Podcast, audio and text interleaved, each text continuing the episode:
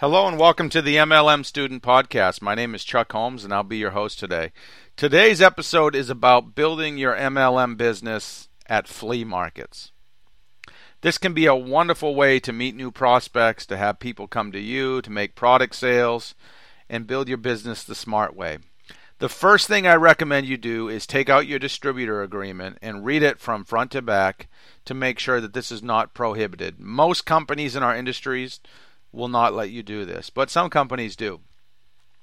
If your company won't let you sell your product at a flea market, you can still set up and focus on generating leads rather than just on making sales. I definitely suggest you consider flea markets. With most flea markets, you can set up for 10 to $20 for a whole day. A lot of flea markets have anywhere from 5,000 to 10,000 people who come through on a weekend or on a weekend day. So it's a great way to get massive exposure, have people come to you, and it's a low cost lead generation strategy. I believe there's a right way and a wrong way to do it, and that's what I want to talk about in this podcast. The first thing you want to do is you want to focus on generating leads. I suggest you do a raffle to give away some free products. In, in exchange for doing that, someone fills out an index card or a little application or a little piece of paper, basically like a raffle entry with their name, their email, their phone number, their address, whether they want to learn more about the products of the business, etc. And you have them put that into a bucket or a jar, and then you draw a winner at the end of the day. The better the prize that you give away, the more raffle entries that you're going to get. Pretty simple, not rocket science.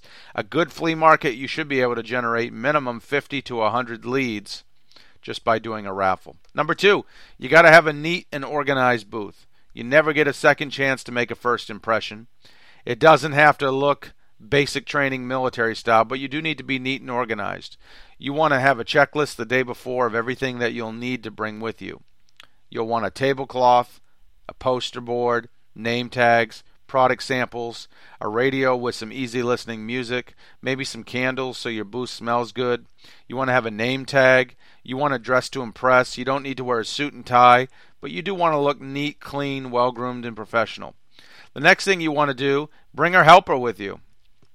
You can do an event by yourself, but it's a lot easier if you have a team member there with you. So bring your child if you don't have a kid who can do it, or your spouse bring a team member, split the cost of the booth with them, and split the leads with them.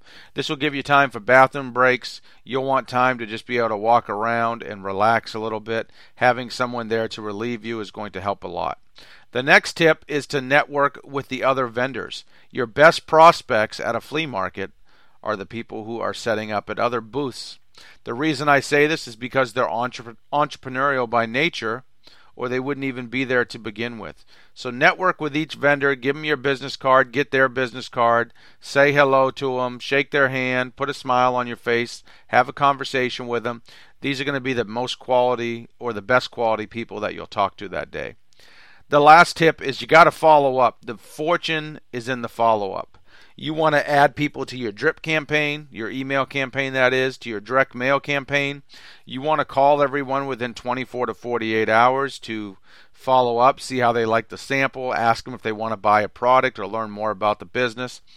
I recommend you do it by phone. It's the most effective way to do it. You can send people an email, but they'll probably ignore you. So get on the phone, call everybody at the event if you can, set a follow up time right then and there where you're going to contact each person. In review, flea markets can be a great way to get more leads for your business. I suggest you read your distributor agreement to make sure it's even allowed.